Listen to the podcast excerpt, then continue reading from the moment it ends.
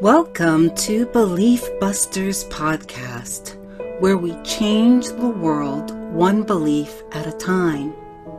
And we're dedicating this series to changing the world by looking at what are our beliefs around racism, systemic racism, and I want to give you a voice to the conversation. And so I invite you to the discussion. I'm glad you could be with us on this journey of discovery and awakening. Welcome to Belief Busters. Today we have Reverend Dr. Ahriana Platten, who has been referred to as an experiential theologian because she leans toward an understanding of the holy that is based on personal experience and the subjective discernment of reality. Ahriana is a business strategist, a spiritual educator who has traveled the world, explored its cultural differences and human similarities. She has been ordained by Unity Worldwide Ministries and serves as the lead minister at Unity Spiritual Center in the Rockies. Deeply committed to interfaith education and dialogue, Ahriana serves as an ambassador for the Parliament of the World Religions, leads the Colorado Springs Interfaith Collaboration, and with a panel of clergy from various faiths, she writes for and coordinates the publication of In Good Faith, a weekly interfaith newspaper column offering expert opinions of a spiritual and personal nature. She also hosts a weekly podcast on the same theme. Welcome, Ahriana. Thank you, Sheree. I'm so happy to be here. I, I've just, as I was sharing with you before we started, just really felt a kinship with you and um, just this level of integrity and this willingness to look at what do you believe, challenge your beliefs, and shift accordingly. So, so hear that and know that I see that in you. Thank you. And so I've invited Ahriana today to talk about her beliefs around race, uh, relationships to people in color in general. And um, shared that she's gotten some new insights and some new awakenings. So well, we are ready to begin. So I'm going to take you back to the early days. What were your indoctrinated beliefs around race, people of color?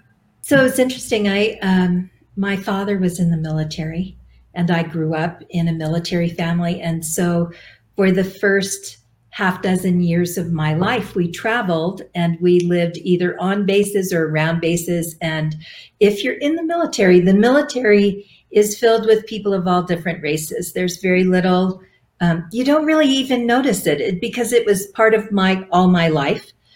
When I was in second grade, we actually moved to Colorado Springs, where I live now, although I've moved away since then. But when we moved here, um, we lived right outside the base that, that my father was assigned to. And at the time, I didn't understand that this city is broken up by color. It was then, it is now. But we lived in the black, what is considered the black part of town. And I went to a school where the majority of the people in my class in second grade, third grade, and fourth grade were people of color. And I didn't recognize it, until then, it really never stood out to me. It, it, that's the earliest recollection I have of really noticing race. And it was to feel, for me, I felt on the outside of community. Um, there were only a couple of us. I mean, I think there were four kids in my second grade class who were not black. Okay. And so I I couldn't I couldn't find a place to fit in. Um, I I got a lot of there was a lot of um, a lot of difficulty because I didn't speak the same way. I didn't eat the same things. I I didn't understand it. And it's the first time in my life I also ever remember feeling on the outside, mm. feeling feeling like there was some difference. So my my experience is a little skewed by that um, because I a lot of times it's the opposite way around. Right. Yeah. But feeling on the outside left me feeling not liked, not appreciated, not like I couldn't fit in there. And I think that affected me in ways that I at that at that age, you know, second grade, you don't think about it till you look at somebody who's six or seven years old. You know, that's that's about the age, seven, maybe going on eight. And when you look at a child that age, being able to have playmates and all of that is important. Oh, it's vital. So, yeah. But it, for me, it was just about that feeling on the outside and noticing that it was a there was a line there in the sand that had to do with color. Got it. Did your family have any um, thoughts or beliefs around around that at all that you remember? I don't, think that my family um, would even entertain that. My parents were very particular, and I did grow up in the family where we were taught there is no such thing as color. There isn't supposed to be any such thing as color. People are people no matter what, which obviously we've gotten smarter about us as we've moved into this time. But that's how I was raised. I would have been one of those people who said I'm colorblind because I was raised to believe that that was the right way to be. And as I was there and as I felt on the outside, I would go home and I would tell my mom I felt bullied and I felt picked on and I felt unable to fit in. And I had a really interesting experience. My parents actually, which is such a, I didn't even find out about this until a couple of years ago. I was um, doing well in class and my teachers were not giving me extra work they were not taking me to the level that I could be at. And my mother called the school and she went to meet with the principal.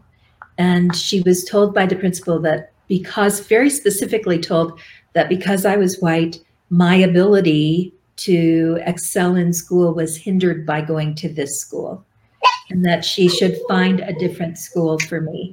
And my mother was appalled. She was mm. so angry that my father put in for a transfer and they left Colorado Springs, but not because they needed to do that for me, because they were so angry that anybody would believe that. So it it's it was an interesting, like I said, very unique, very unique experience. And my mother never told me that until probably just a couple of years ago when we got into a conversation about race and what's happening in our world today. Wow. So that experience that you had as a young child, did that shift or what was your belief then after having like not fitting in, not not having that sense of belonging and playmates? Did it skew your thinking regarding race at all? Well, it did, but only in the way that it would do for any child. I felt like for some reason I wasn't acceptable to people of color, so I didn't try and make friends with people of color because I didn't feel like I was going to, I had already learned at a very young age. And it's the reason that I track that back. Um, the reason I can go back to that time is asking myself, you know, th- there's so many kind of common questions in our culture right now as we look at this whole racial balance and and the work that needs to be done. And one of those questions is, um, are you the person who walks who crosses the street if a mm-hmm. black man walks down by you, I am that person. I am that person who will cross the street for safety. And and recognizing that makes me look and ask myself, where did I get the idea that I wasn't safe? Mm-hmm. So I that's as far back as I can trace that. And I don't have anything, there was nothing in my family that gave me that background. Like I said, my family was kind of completely skewed the other way. So I don't think I realized until recently, even that I did that. Wow. And I really paid attention to it. Wow.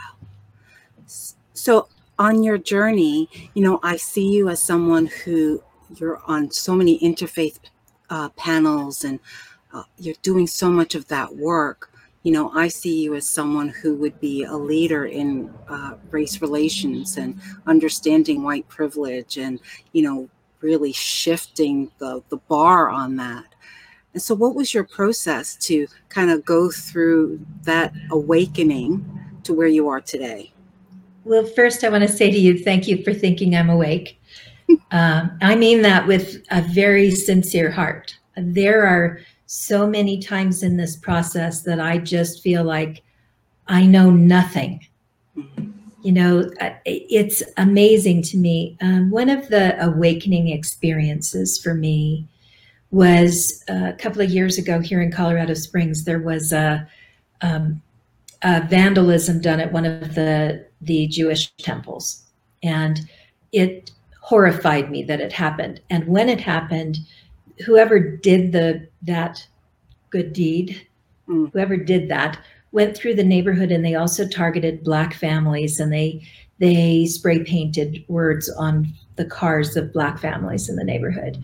So I called the the head of the uh, the NAACP here and said, "Would you like to join me? I want to do a rally. I want to pull people together at the park right outside the temple and I want to make a really large large and loud public statement that this is not going to happen in our city." And she said yes. And in 3 days in 3 days we pulled 600 people together and signs and musicians and it was an amazing event, and I was so charged up that we did the right thing. And at the end, I said to her, Wow, that was awesome. I'm so excited and I'm so exhausted, and I'm going to go home and I'm going to sleep. I hope you're going to get to sleep tomorrow. What are you going to do? And she said, She looked at me with this very uh, matter of fact look on her face, and she said, I'm going to go and do the same thing I've done for the last 20 years puts it in perspective, does it not? Wow. Uh, again, you know, those moments that you think to yourself, I know nothing. Yep. I have no clue, no clue what people have been living with for how long.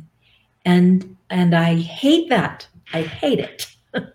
but through the discomfort, I'm going to stay in it because this is important work and I don't want our world to be this way. Yeah. Absolutely. It is in that uncomfortability, you know, that change happens. It's it's in that not knowing that we open ourselves up, you know this, that we open ourselves up to possibilities and to being able to listen and to hear, you know, what the needs are and what is ours to do next. So yeah. it's it's those of us who are like okay well not 100% sure where i should step next but okay in this moment. So in the work that you've been doing what do you believe about race relations today? First of all i believe it's it's the most important work we can be doing um, there have been some really interesting awarenesses that have come to me when it comes to white privilege in the last in the last couple of years, I've had the opportunity to, to do some work here with Department of Corrections. And uh, doing that work and understanding the, the road into jails, into prisons, understanding the, the percentage of people of color versus white people is has been just shocking to me really shocking. And also understanding the impact of that on community.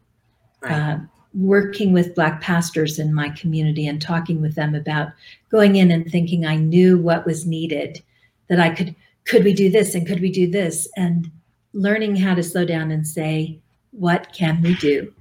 Right. And yes. what do you need? There's and, a concept. What do you need? Right has been really important. Um, some of the, I thought I had great ideas, and the the needs were very simple, very basic needs, needs that were not hard to fill, but needs that in my world were not even on my radar. Needs like busing to get families to visit people who are imprisoned, mm-hmm. and um, money to be able to buy soft drinks in the lobby. And uh, you know there i mean very simple and yet so crucially important in the community and so outside my perspective.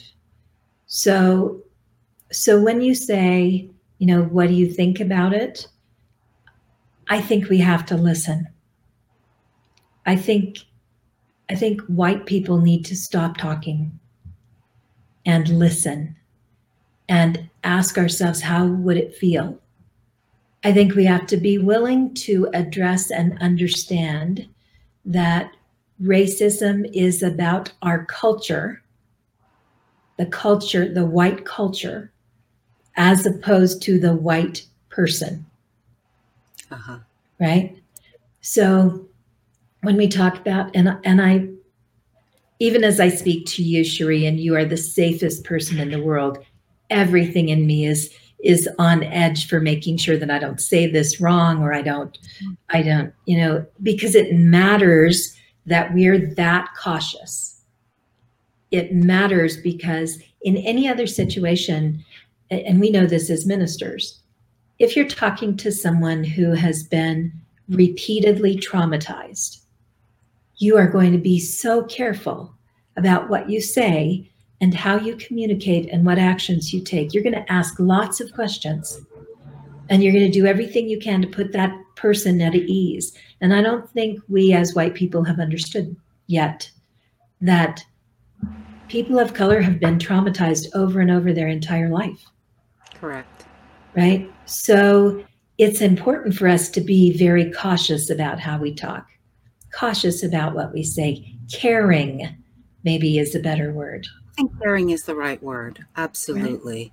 Be- because I don't think we need to be treated like eggshells, right? I don't think that that's that's what we're looking for as people of color, but I think it's more definitely this level of do you hear me? Do you see me? Do you get what I've been through? Do you, you know, can you hold my hand through this process? Can you be, you know, my advocate when I can't say something because once again, I don't want to be the angry black lady. Do you know what I mean? Yeah. Yeah. so, so absolutely. There's a, a friend of mine who's a black minister, and he said, I said, help me. Help me not put my big old white foot in my big old white mouth again. Help me. And he said, his name is Promise Lee. He said, every time you tell this story, you have to put my name in it. So I've, so far, I've done really well. Um, he said, you can do two, you can do with, or you can do for. And he said, the problem is too many times white people are trying to do 2 mm-hmm. What you want to do is there will be times you need to do for. And most of the time you want to do with. And eh, that has been when, you know, that those very simple guidelines, incredibly important to me. So when you say, Will I hold your hand? Yes. Will I stand with you? Yes what I have to fight in myself, because it's part of the whole white supremacy thing, is that I need to be your savior. Right. Right? I'm not here to save you. You are fully capable of saving yourself. I am here to stand with you and say, I'm standing right here. See this white face? I agree. Yeah. Right? I'm standing right here. And I'm going to keep standing right here. And this is not a Black issue. This is a community issue. This is a societal issue. This is a cultural issue. And we're going to do this together. And the deeper level of this work is also understanding that it's systemic, that this is not about the two of us having a relationship and talking to each other. This mm-hmm. is about a country that has been based on the foundation of having cheap labor that is black that supports the, the structure um, and slavery did a lot of that and when slavery ended it was um, shifted into these new laws and these new regulations hence when you talk about like all of the uh, inmates being such a high population of minorities and people of color mm-hmm. right? Because it's it's like legalized slavery now is is where we are where where we are at, and it's shredded the communities, shredded families. Yes, um, there are so limited role models for these young kids coming up angry and understandably angry. Mm-hmm. Um, and so it's it's the this systemic devaluation of people of color, this um, system of just biased criminal justice I call injustice, but that's okay. And, you know, we've created the situation that we find ourselves in based on the laws and how we've skewed um, the value of people. Well, and not just I not just have we created it, we've inherited it. So we don't understand. We are not taught that the police force was first designed to round up runaway slaves. Correct. And because that's not taught in history, we we as white people, when I say we, mm-hmm. uh, because I don't know if it's taught in black culture, but in white culture, we're not taught that. And so because we don't understand that, we don't see the the the kind of inbred injustice, the kind of inbred idea of that work, that the work was formed around that and has grown from that base. We don't we don't see that.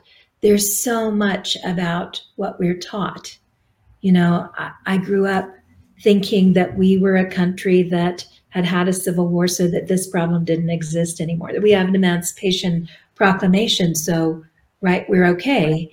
And that, you know, we have we have equal opportunities in the job world. We're okay. We have all of this.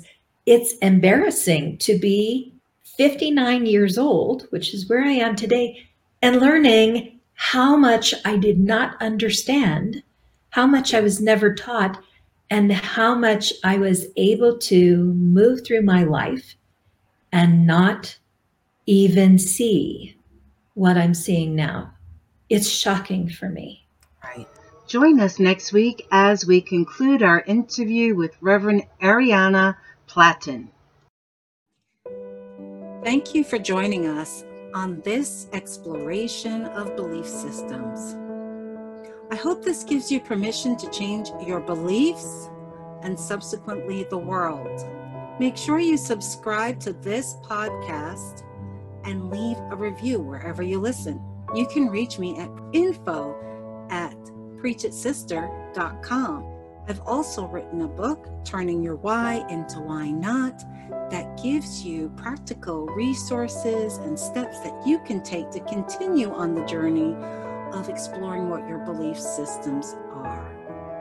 I look forward to seeing you next time on Belief Busters Podcast. See you on the flip side.